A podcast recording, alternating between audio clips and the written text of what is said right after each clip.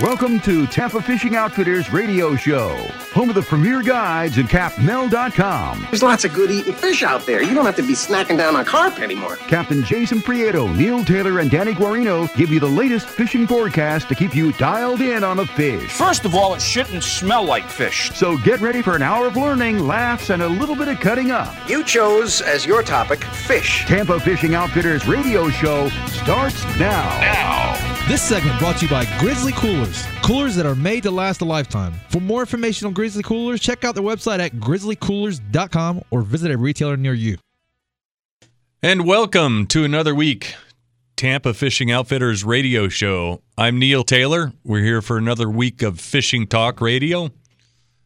Special guest this week, a visitor from out of state. And we're going to talk about the fishing he's done.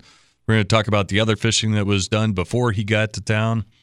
Our guest is from Annapolis, Maryland, Mr. John Vale. John, welcome to the show. Thank you, Neil. I always enjoy coming here, particularly in the cold weather and getting away from our northern winters. Well, we're glad to have you here. And John was the beneficiary of a couple of days slow fishing before he got here. The bite picked up good for him when he got here because we had a couple of tough days of fishing right before John's arrival.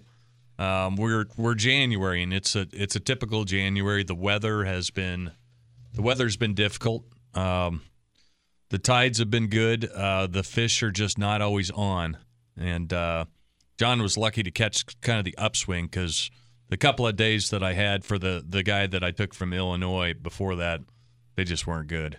And you get that. You can get that any time of year, but in January, with the cold and having it maybe not as comfortable and nice of conditions as you could possibly have, it just makes for a bad day when the fishing's bad too. So, John, why don't you tell everyone what you caught so far while you've been here and what techniques we used to catch them and what you have planned for the rest of the trip. Okay. Well, let me start by saying that I met Neil about 3 years ago and very quickly realized that he and I shared common interests in the style we fish and our conservation ethic and so on. And the first year I fished twice, second year maybe three or four times. Last year I made 6 separate trips from Maryland for a total of 20 fishing days. And this trip just started today. We caught quite a few speckled trout. Some were quite large, and we'll enjoy them at the table tomorrow evening. Mm-hmm. Yeah, and John's been a good student, so with everyone I take fishing, it's about teaching them the ways to move the lures, use the lures where the fish like it, where you get the strikes. You get the strikes, you get the fish hooked, you get the fish hooked, you catch the fish. So over the course of the initial training, John has gotten really good at it. So it's kind of an easy situation for me when it's John come to town because I taught him everything he needed to know several years ago. So it's just putting him on the fish, and he does the rest. So what we have planned for him the rest of the way, it'll be some more action on trout, but we're going to make a bigger effort to find him some redfish. We were not able to find any on his first trip. Wind was blowing. We did see him the day before. We caught one, but that's just one of those things. Are they going to be there? It's a flip of the coin. It changes day to day. But we will get him on some redfish while he's here. We're going to get him back on those big trout again. My fish spread is on the agenda. We've got all these fish in the cooler from that first trip, and I'm sure we're going to have more on tomorrow's trip. So, John, tell everyone a little bit about your fishing back in Maryland and your fishing community back in Maryland, your kayak fishing buddies and that whole deal back there. Let me start by saying we do fish year-round, even though we have very cold conditions in the winter months. Several of my friends have been out in the last few days, and they've had to break skim ice to get to the places where they wanted to fish.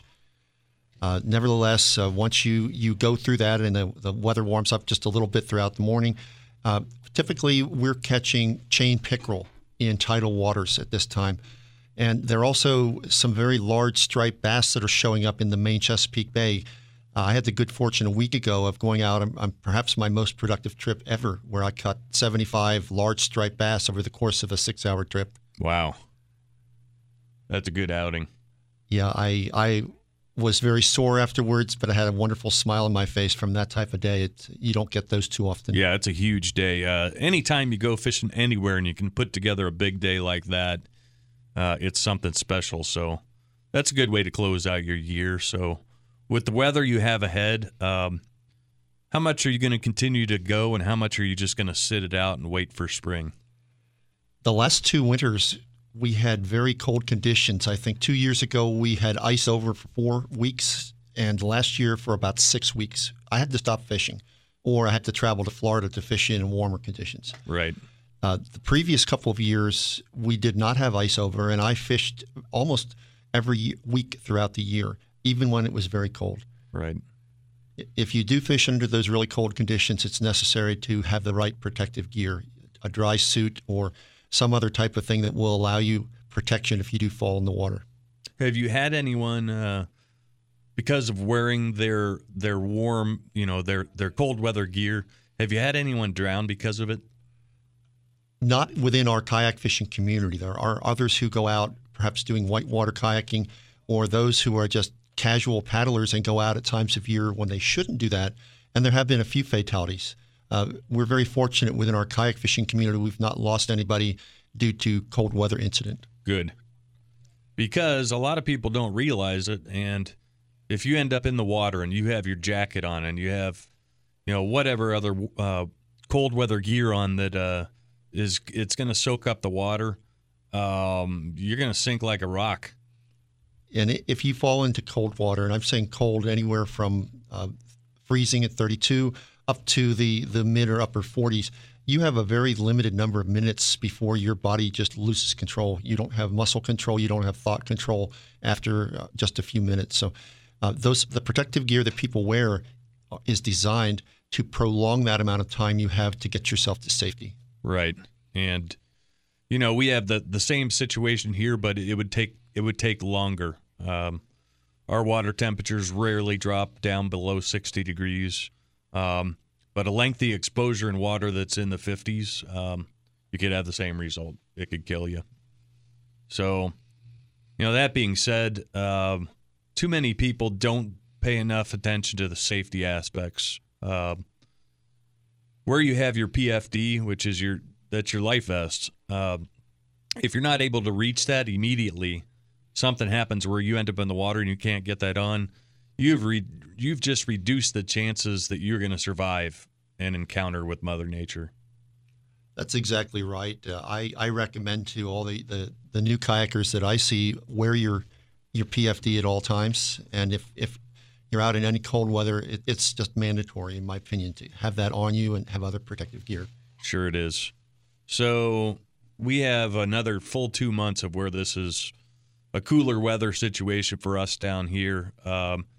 It's only a very limited time of the year where, this is a concern for us. But if you have any questions about it, pick up the phone and call me. My phone number is 727-692-6345. I will talk to you about it. And you can trust me. I'm prepared for everything and anything that can happen.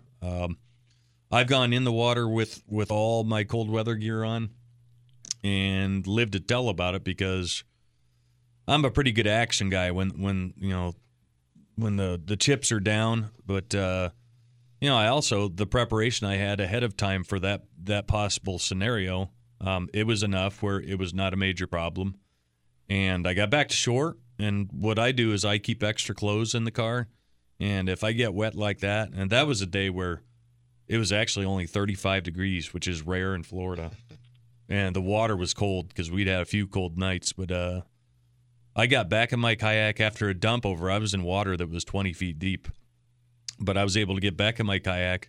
I was able to get back to my car. I was able to take those clothes off, put new clothes on. I turned the heater on, and I warmed myself back up, but I went back out fishing for another 5 hours. But you need to be prepared for certain things, and, going into the drink any time of year, do deep water reentry?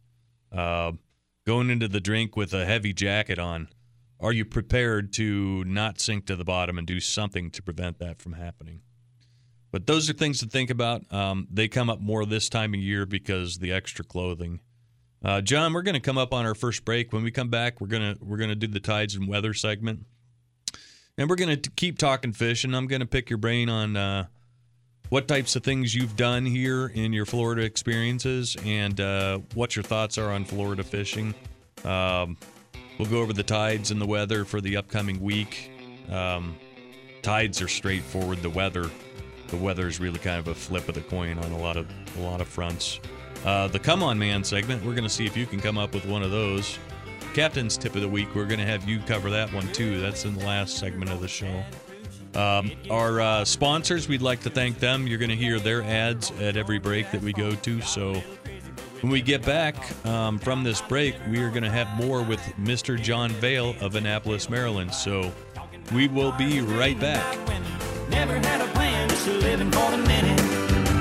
Yeah, went down yonder on the Chattahoochee. You never knew how much that muddy water meant to me. But I learned how to swim, and I learned who I was. A lot about living and a little. Captain Jason Prieto here, and if you're in the market for a new boat, I can't think of a better choice than Canyon Bay Boats. From their 2470 with its huge front deck to the popular 2400 with its full transom and offshore capabilities, they have the perfect boat for you. Each boat is custom built to fit your fishing style, and they have an option list that will make any angler glad they chose Canyon Bay. If you'd like more information on Canyon Bay, check out their website at www.canyonbayboats.com, or just give them a call for a sea trial at 727-639-7584. Introducing Finn, the world's first situational spectra fiber fishing line with 4 different braids to choose from. Wind Tamer for windy conditions and put an end to wind knots. Shock Absorbing for more stretch on those big bites. Original PRT for overall power and performance.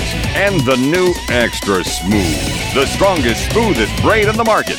Get the world's first situational spectra braid. Fins.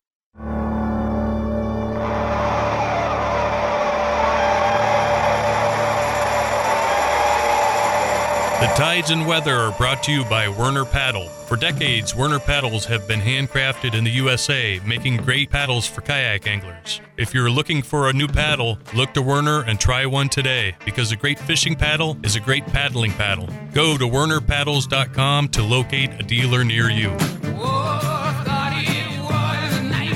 And we're back, segment 2 of the show. We have special guest in from Annapolis, Maryland, Mr. John Vale, down to start out his 2016 fishing experiences, and he's already got his next trip planned for February, and he and his buddies are already talking about March, and these guys really like to fish, and it's fun to have these guys come down. I actually spend more time with these guys than pretty much any other clients. I drag them around town with me.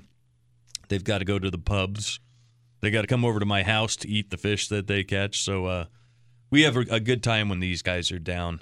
So the tides, we're coming off the new moon tides, and we're going to get into the quarter moon tides. So we start out the week with not the best tides of the month. We get later in the week, the tides are going to start getting better again. The weather, go look outside. The weather's just not good. It is going to be back and forth all week long if you believe the forecasts. Wind's going to go up and down. Mostly it is going to be up. We are in an El Nino pattern. Unmistakably, we are in an El Nino pattern, and we're going to have a chance for rain every 2 or 3 days. We're going to have a chance for storms, which normally in the wintertime, you get a front come through, and it's not even really a storm. It rains for 3 minutes, and the cold air comes through afterwards. We have the potential for some rough weather the rest of the winter, and we're just going to have to deal with it. So I can't give you a weather forecast. I would tell you, in planning your fishing trips, I would look at your weather inside 36 hours, and I would not trust any forecasts outside of that. I would agree with you, Neil. We experience the same thing to the north of here in the Chesapeake Bay area. You get all sorts of good weather reports that go out for days and days into the future.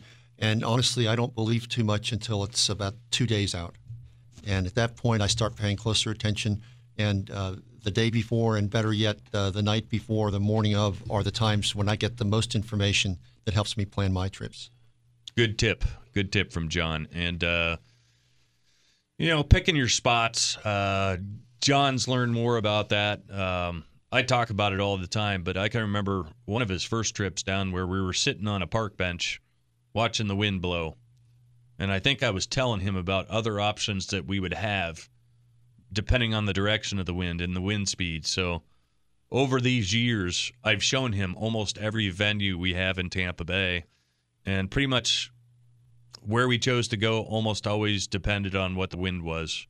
The tides have a certain amount of a factor on that, but where we've chosen to go has a great deal to do with the wind. So John's learned a little bit of that along the ways. We going back to the same spot multiple days on this trip because the wind is going to be pretty much identical tomorrow for what he had in his first trip. The tides are going to be almost the same. They're going to be backed up 45 minutes.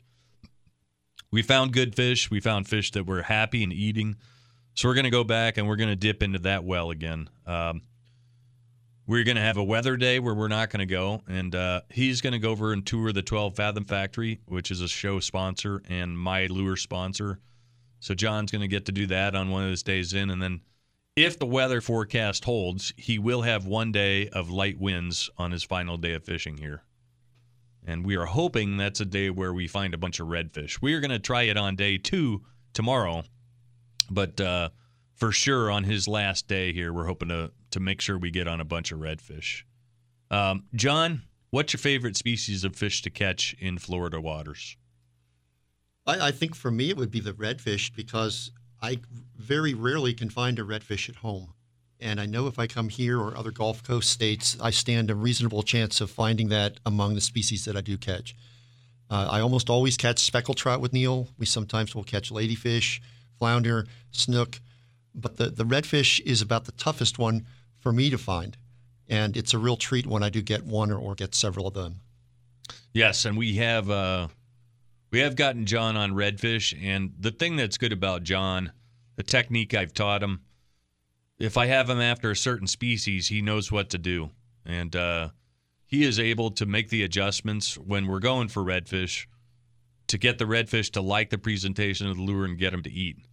There's a lot of people that live in Florida, spend every weekend trying to get out there, who have been unable to achieve that. So, I mean, it's a good lesson on how everyone should want to be.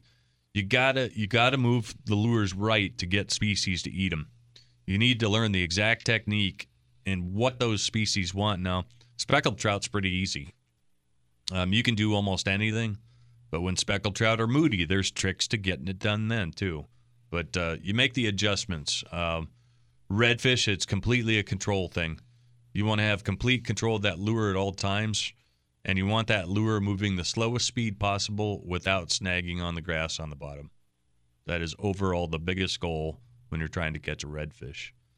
So, John, back in Maryland, what is your favorite species to catch there? I have a seasonal progression. And in the winter months, the species that's most easy for me to get to in my kayak close to shore is the chain pickerel that I mentioned before.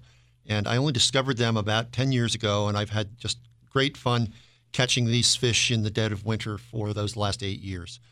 As the spring comes around, we get striped bass. We have some that are resident, that are fairly small. We have some that are migratory that will come in to spawn, and you have a chance of getting 30, 40-inch fish, even bigger occasionally. And we have resident fish throughout the summer. We also get white perch, bluefish, and a few other species that we find in my local waters at home. Absolutely. That's pretty neat. You've told me about the snakehead, so... an invasive species?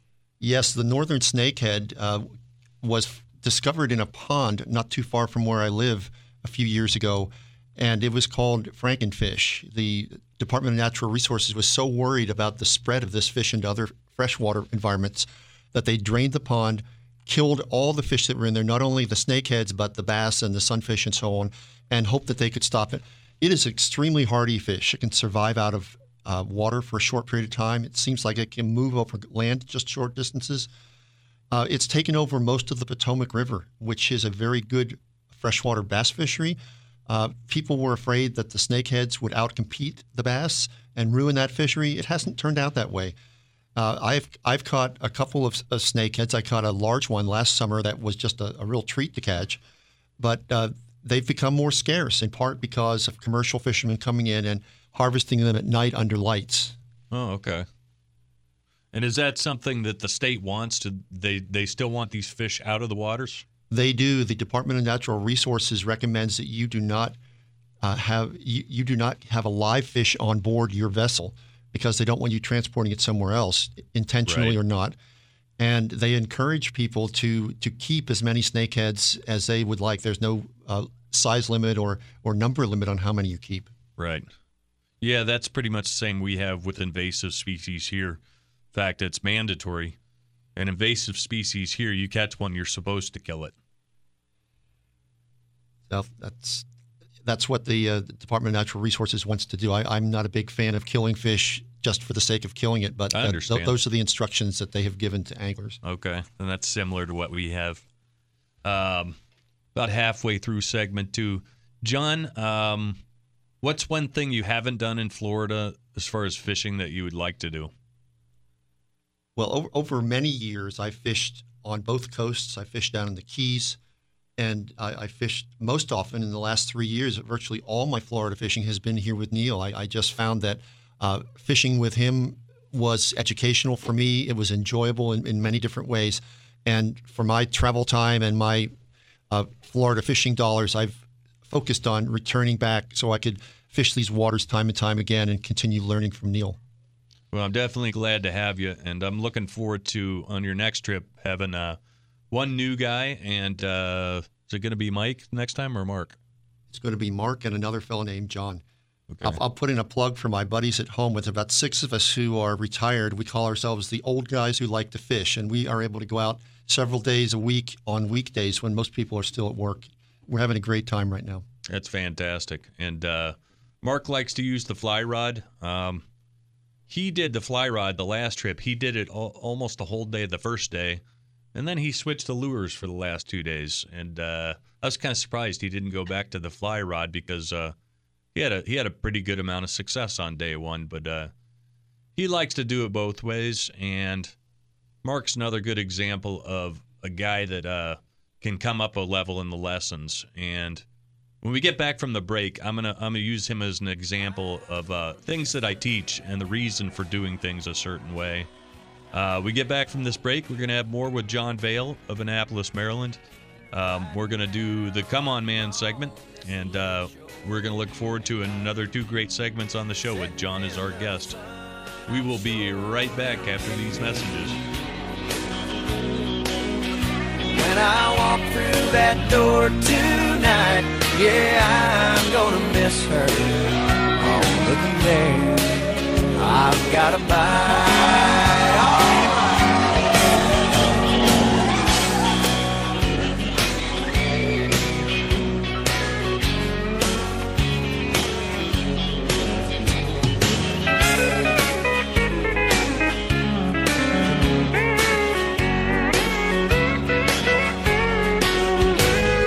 Designed by professional guides with four characteristics that all high-end fishing rods have: durability, sensitivity, stability, and value. Built to use under all fishing conditions that every angler faces, there is no rod that covers more of your fishing needs. O'Hero series rods include gold, platinum, signature, specialty kayak, and tournament rods. A rod for every angler. Whether you're a recreational angler, guide, or tournament professional, they have a rod that will be as versatile as your fishing conditions. Find O'Hero rods at many of your favorite tackle shops, Tampa Fishing Outfitters, or www.justforfishing.com. This is Captain Jason Prieto. I have a new product to tell you about that puts more fish on the boat. It's called M80 Supercharged Chum with TNT Sparkle by M80 Marine Products. M80 Chum is a concentrated dry chum that is easily mixed with water and is great to use for all types of fish, from snapper and grouper on the wrecks to greenbacks on the flats. M80 Chum is always on my boat. If you're interested in purchasing some M80 Chum or would like more information on the product, just go to their website at www.m80marineproducts.com. Precision Tackle manufactures the best performance floats on the market today. The Cajun Thunder, Back Bay, and Blue Water Thunder all offer quality floats that is the industry's first weighted surface disturbance corks with a noise-attracting click. No gimmicks, just a quality float that delivers trip after trip. Take it from me, Captain Jason Prieto. These floats will put more fish on the boat. From the original Cajun Thunder to the all-new Back Bay Thunder, you will catch more fish. You can pick one up at Tampa Fishing Outfitters or other retailers near you. Captain Jason Prieto here, and if you're in the market for a new boat, I can't think of a better choice than Canyon Bay Boats. From their 2470 with its huge front deck to the popular 2400 with its full transom and offshore capabilities, they have the perfect boat for you. Each boat is custom built to fit your fishing style, and they have an option list that will make any angler glad they chose Canyon Bay. If you would like more information on Canyon Bay, check out their website at www.canyonbayboats.com or just give them a call for a sea trial at 727-639-7584.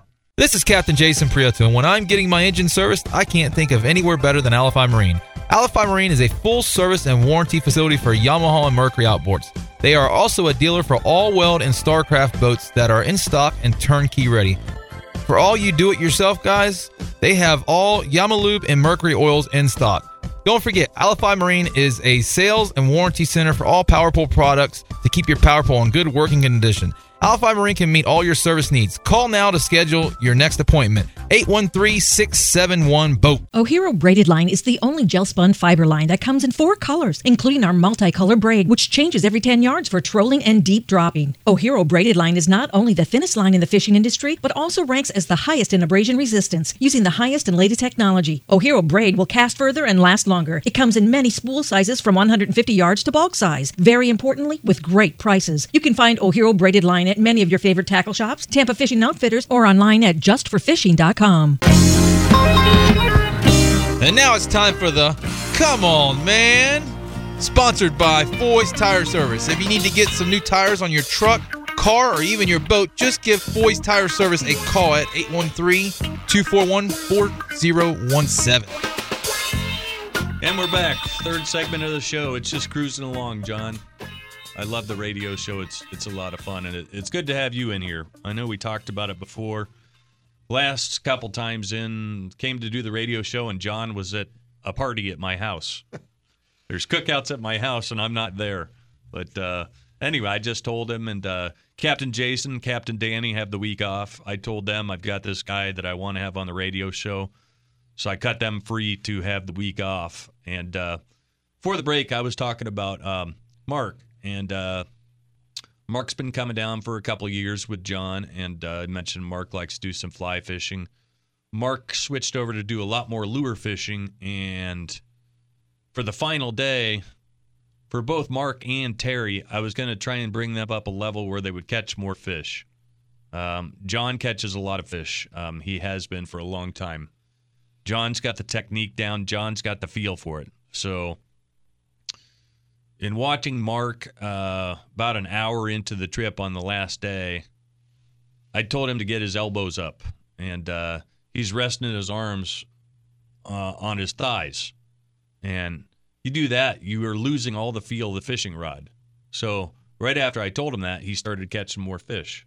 So just a little thing there, and I know it because I teach it, and I fish myself, and I know if you're lazy, you're not going to catch as many fish. If you're doing it right and you're working at it, you're going to be a little better at fishing than the next guy. So that little thing there, I mean, that helped a great deal. So Terry's thing is he's a left-hander, and Terry's casting technique is kind of crossbody, left-handed. And I just told Terry, I said, I think you need to make longer casts. You're gonna put the lure in front of more fish if you're getting the lure further out there. So, gave him my biggest lesson in casting is control the lure. You go back and you count to 2. You pause and you get control of that lure. Get the lure stopped, and then for making the longest cast, everything about the length of that cast is how fast you go forward with it. I call it acceleration. I call it putting some energy behind the cast. So I teach people how to cast. I tell them you want it to make a whizzing noise, which is the sound of the line coming off the spool. So Terry started making longer casts. So may not have meant that many more fish on that day, but every day he goes fishing, he's making longer casts. More fish are going to see his lures. The more fish see your lures, the more fish you're going to catch. That's just very basic. So anyway, Well, Neil, that's a good point you made, that when you're taking your clients out, some guides will take them out, they'll hand them a rod, say throw it out there, and if they catch fish, great. If they don't catch fish, well, that's tough luck.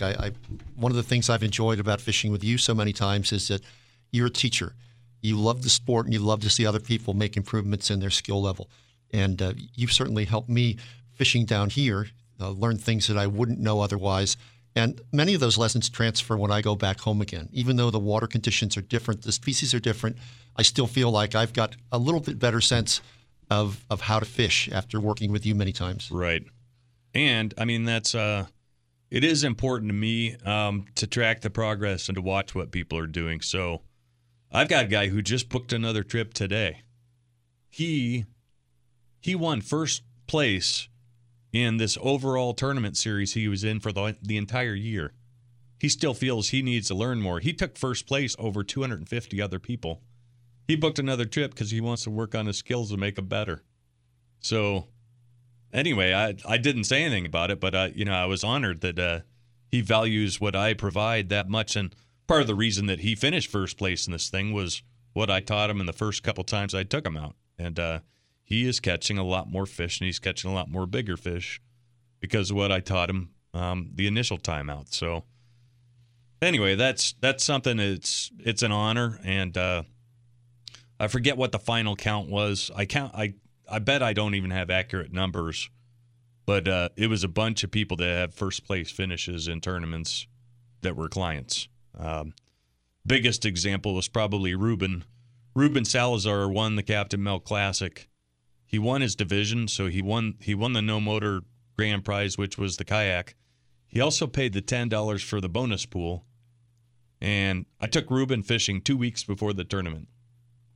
Taught him a great deal, and he was very happy with the trip. He said it was an eye opener. So Ruben only caught two fish that day, a trout and a redfish. It just happened to be the biggest trout and the biggest redfish in the entire event. So he swept his own division. Longest redfish, longest trout, longest combined inches. In the overall pool, longest trout, longest redfish, first place, longest combined inches. So he took the entire money pool. So we were talking about it. It would be impossible for anyone to win more than what Ruben did at this year's tournament. So that was a fun one. And Ruben's such a nice guy. I was so happy for the guy. And that's what I point at that, and it's a perfect example. People that are afraid of fishing in tournaments, why be afraid of it? Look at what Ruben did. He's basically a beginner to the sport. Another guy, Ben Kirkconnell, a first-place finisher in my tournaments years past. Ben has had a terrible bout with cancer. Ben is making a great recovery all of a sudden. It was not looking good. Ben is hoping to fish in the tournament again this year. Dennis and Ben are buddies, and lifelong buddies. And so, Ben's another guy. He was a beginner. I took him fishing, and boom, first place finisher in the Captain Mel Classic. And he said, I almost didn't enter it. I didn't think I had any skills good enough to do it. But he goes, I was in the right spot. I caught a nice fish. Ended up being a first place fish. So anyway, it is fun to watch and see what people go on to do. And some people are better at taking the lessons than others, but everyone's always better from the experience. You would have to be. Whether it's the kayak aspect that you're trying to learn or the habits of the species, how I plan my trips. I still have people that say, I book a trip with you just to hear you talk about why we are where we are and why we're going to this spot at this point in the day and why we moved, why we didn't stay. And it's all science. Every move I make is calculated. There's some guesswork, but everything I do is part of a plan. I usually stick to the plan. It's instinct. Sometimes you break the plan just because you think something might work. But for the most part, I have a plan and I stick to it. And I think that's one of the biggest problems with a lot of people. They don't have any plan at all, or they have a bad plan. I would agree with that, Neil. And I really think to step up your fishing success, you need to do homework before each trip. Don't just say, well, I caught fish there yesterday. I think I'll go back tomorrow and I'll catch them again. What I like to do before every trip is I'll look at the wind forecast. And I look not only at the speed at different hours during the day, but the direction of that wind. And that lets me have a sense of when I can be in open water, when I need to tuck into more sheltered waters. I'm also looking at the tides. We don't have a very high tidal exchange where I live in Maryland, maybe 1.5 to 2 feet right. from high to low.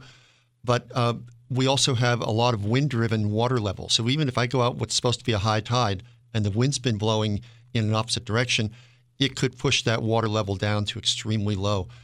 So knowing that information is very helpful in planning the trip. And as Neil said, start out with a plan. Follow your plan. And if the plan's not working, you either stick with it a bit longer or you decide what else can I do that might work because the first plan isn't working. Right. Also, also good feedback. So, John, we're going to come up on the last segment here pretty quickly. I want to remind everyone, CapMel.com is the official website of the radio show. It's a website I own. CapMel.com is currently going through a major upgrade. The transfer of content is going to take 12 days total. This is with a whole team of people working on it. That's how much stuff is on that site. The forums, I've taken control of the forums, so we are no longer going to have the same forums host. I'm hosting it myself. Everything's going to be improvement on there, so everyone should keep checking back capmel.com within the two-week period here. It is going to take on a whole new look. There's going to be a lot of great improvements there, so stay tuned for that. Segment 4, the Captain's Tip of the Week. We're going to have John give you a tip, something he thinks you all should try and do out there to have a little more success in fishing Tampa Bay. So when we get back, we're going to do the final segment of the show with Mr. John Vale of Annapolis, Maryland. We will be right back.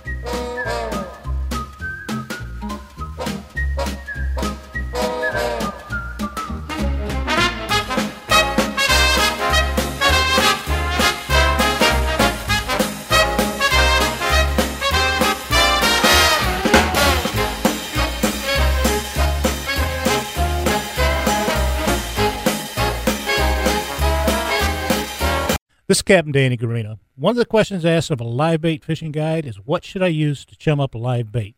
The answer is Perino 45, and Smelt Feed and Pet Supply carries it. It's cheaper and better than making it yourself. Smelt Feed and Pet Supply is conveniently located in Tampa at 4116 East 7th Avenue. Just ask for the bait chum that all the fishing guides use. Smelt Feed and Pet Supply, 248-2359, or you can visit them on the web at smeltfeed.com. Fishing Supply Liquidators, where your fishing dollar goes further. Over 500,000 top brand name rods, reels, lures, and frozen bait at crazy low prices. Open 7 days a week, we teach people how to catch fish and back up our sales with professional and courteous service, rod and reel repair, and support. We can custom order any fishing tackle item that we don't stock. We are located at the Oldsmar Flea Market. Come on in.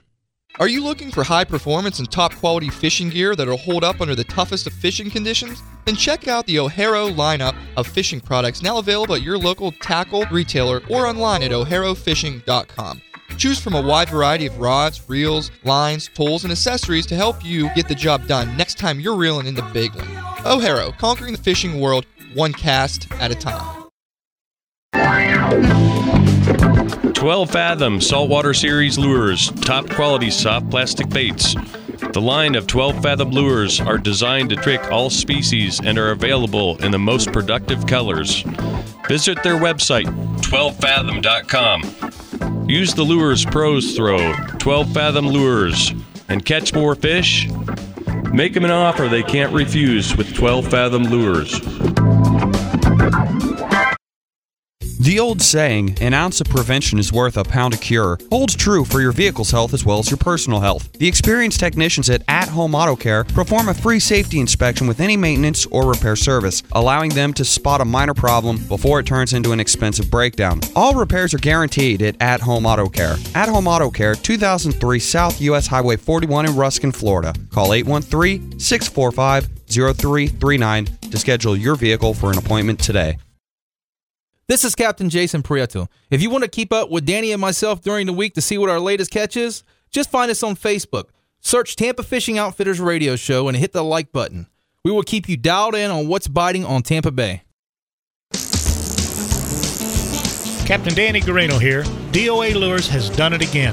Captain Mark Nichols of DOA Lures has introduced his newest creation, the DOA Airhead. It will bring fish out of any hiding place. DOA Lures, the unfair advantage.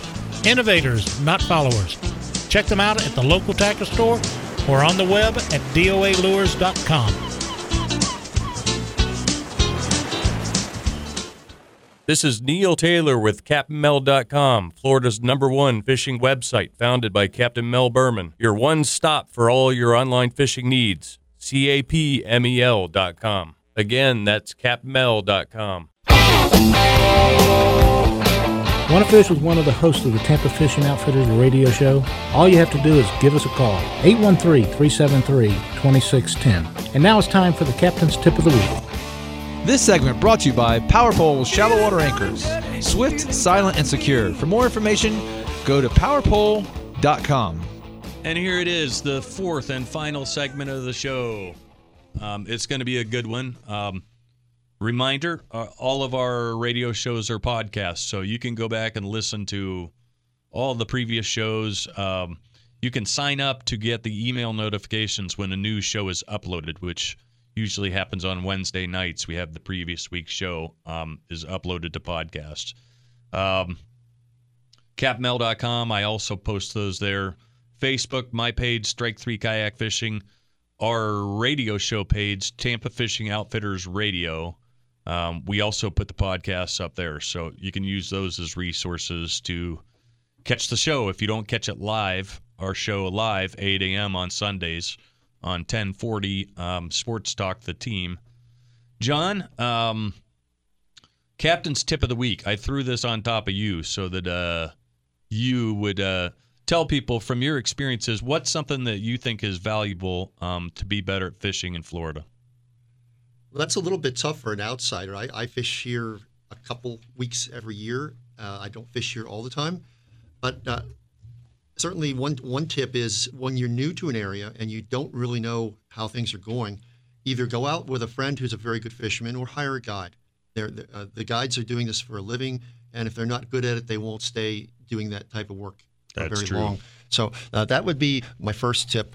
And I guess learn what type of tackle you want to use. Do you want to throw topwater? Do you want to throw soft plastics? Do you want to throw metals? And really learn how to work those lures as best as you can for the species that you're targeting. Very good tip. And I'd like to thank John for taking some time out of his visit to come into the studio. I think he was a little excited about it. I brought it up, and he was like, oh, radio, you know, it's not something I've really done that much of. So we're glad to have him in here. I call John a geologist, and he always tells me that's not correct. He is a water and a gas and oil type expert, where I would still qualify that as a geologist. But my brother Mark was a geophysicist. And anyway, they're such similar guys. My brother Mark has passed, but I'm sure the two of them would have enjoyed talking, because there's a lot of overlap in what you and Mark did. And John had a successful work career in that industry, and he still travels around doing consulting work. So it's kind of a neat thing. John is trying to work in as much fishing as he can in between his other responsibilities as a consultant, and I think it's great that he's able to work in so many trips to come fishing here. Well, thanks, Neil. I wouldn't be coming back this many times if I didn't enjoy fishing with you and enjoying the style of fishing and the opportunities that the Tampa Bay region offers to me. Glad to hear that feedback. And, of course, I knew that. You know it when someone likes what they're doing. And, you know, I'm the same way. I enjoy it. I've done it so much more than anyone else. To me, the guiding is great because of that. I've already done so much fishing myself. It's much better for me to watch someone else fishing than for me to be doing it myself. But yeah, I do enjoy watching people really enjoy being successful at something they want to do. And the fishing and the guiding thing is exactly that. And it's really been a great run. The amount of knowledge you pick up doing it, I'm way better than I was the first 4 years I was guiding. And I had a pretty good following. And I had clients that did well, but you know, now I've been doing it over 10 years now. I would say in the past few years, it has gotten so much easier. There's always some tough days, and there's always things you can't control, but guiding has become so much easier with a function of time and experience that it makes it that much more enjoyable when you have confidence and you show up every day and you just know the people are going to have these opportunities. And sometimes there's just not opportunities. Brian Nosko, who I took fishing, he'll probably listen to this show. I took him fishing the 2 days before John. Brian just got a bad break. He got literally the worst 2-day period of fishing days that probably goes back till August. And so, anyway, after John caught all these fish, I sent Brian a text message, and I said, well, we missed it by a day. Because I would estimate, on John's first fishing trip, I would estimate we caught over 30 trout that were over 16 inches between the two of us. And the action was just steady. John probably caught, how many fish total did you catch? In the low 30s. And as Neil said, it was steady. We found several spots where we would cast, and every cast for 10 in a row, you'd either get a bump or you'd catch a fish. And that's just spectacular fishing. It doesn't happen all the time. Yeah, and it was a short outing. We made that judgment. With John, he's going to get it in 3 of the 4 days this time. Weather's going to knock one day out. But we knocked it out early. I told him, I said, we're gonna catch these fish, and got enough to make some dinner tomorrow. And I told him, I said, we're going to take a swing around, see if we can find a redfish, and then we're going to get you out of here. Because it was not warm. It wasn't dismal. I mean, Brian's first day was dismal. I mean, my eyes were watering. You could see your breath in the air at 2 p.m. Neil, I can't really feel too sorry for you when I'm at home breaking ice to get the kayak out to where I want to fish. Well, you need to move. If you got to break ice to go fishing, you're living in the wrong place. But anyway, Brian fits that category of people that I really appreciate. He's another outdoorsman. He's very similar to John. Brian just likes to go. And Brian didn't care that it was slow. Brian's been with me when the fishing was better, so he knew, and there was just nothing we could do about it. And he caught some fish, but he did not get on a good bite like John had in John's first trip. But that's the way it goes. And, you know, the good thing is Brian's still here another week, so I'm coaching him in where to go because he's going fishing every day on his own. And he's an explorer. He likes to try stuff on his own, so I veto certain ideas he's had, tell him that another choice would be better. But Brian's going to get his fish, and I did have a good time taking Brian fishing, but, boy, it's frustrating.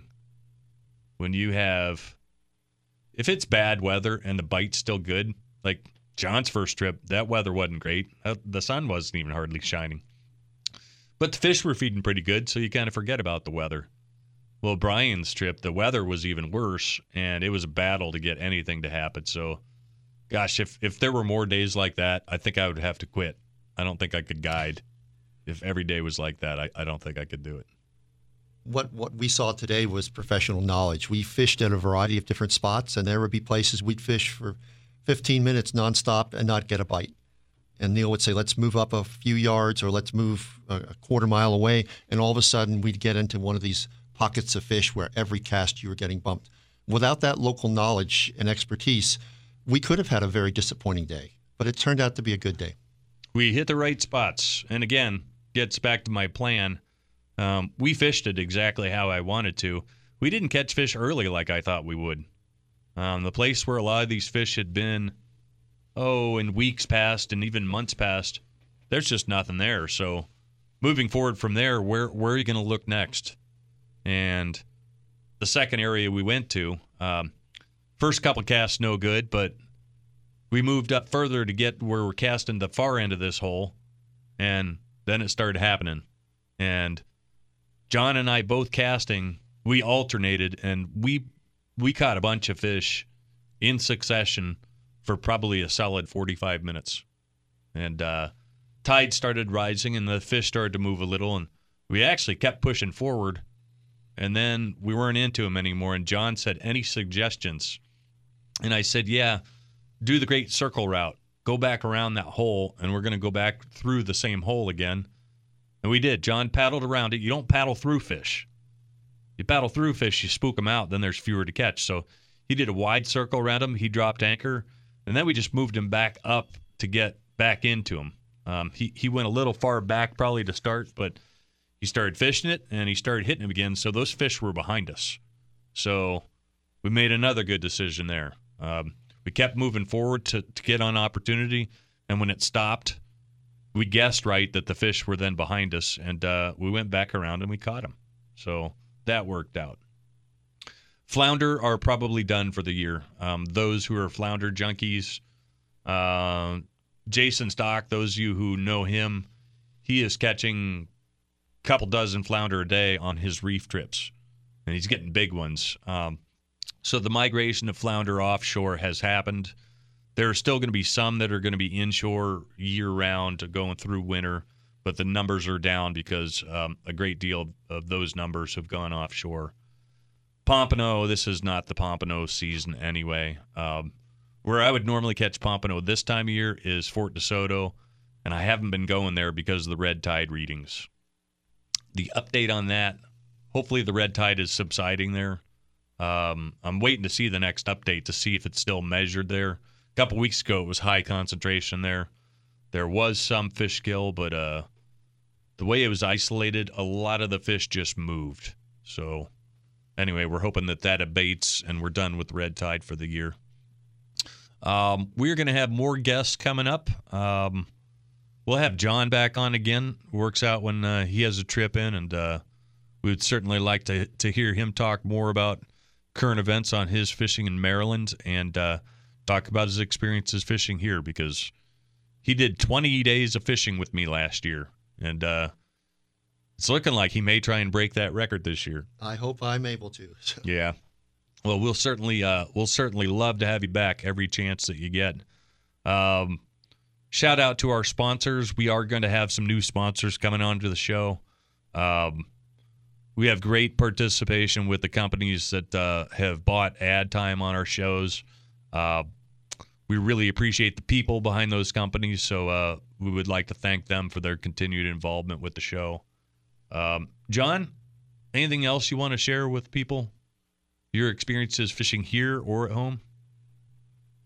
Well, I have to say that the fishing in Florida offers a lot more opportunities in terms of different habitats and the numbers of species that we compared to what I see at home.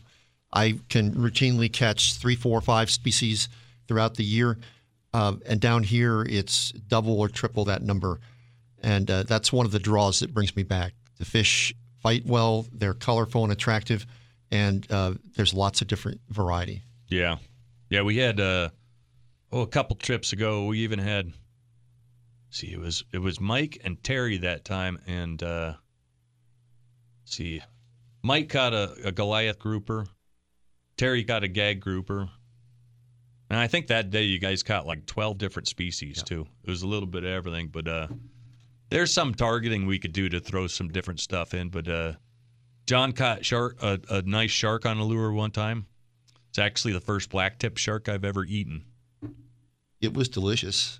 And to catch a 39-inch fish on a 1/8-ounce jig head and a small paddle tail from 12 fathoms, that was just a real treat. That fish probably shouldn't have eaten a bait that small, and the fact that I was able to hook it and with Neil's guidance work it for 15 minutes and get it to the boat, that was a great memory for me. That was. I thought you'd hooked a snook the way it took off initially. But John, that's going to wrap it up for the week. Again, anyone wants to contact me, my business is Strike 3 Kayak Fishing. Livelybaits at AOL.com is my email address. Strike3kayakfishing.com is my website. CapMel.com, you can find me on there as Livelybaits. That is going to wrap it up for the week. Thanks for listening to the show, and we will catch you again next week. And tight lines.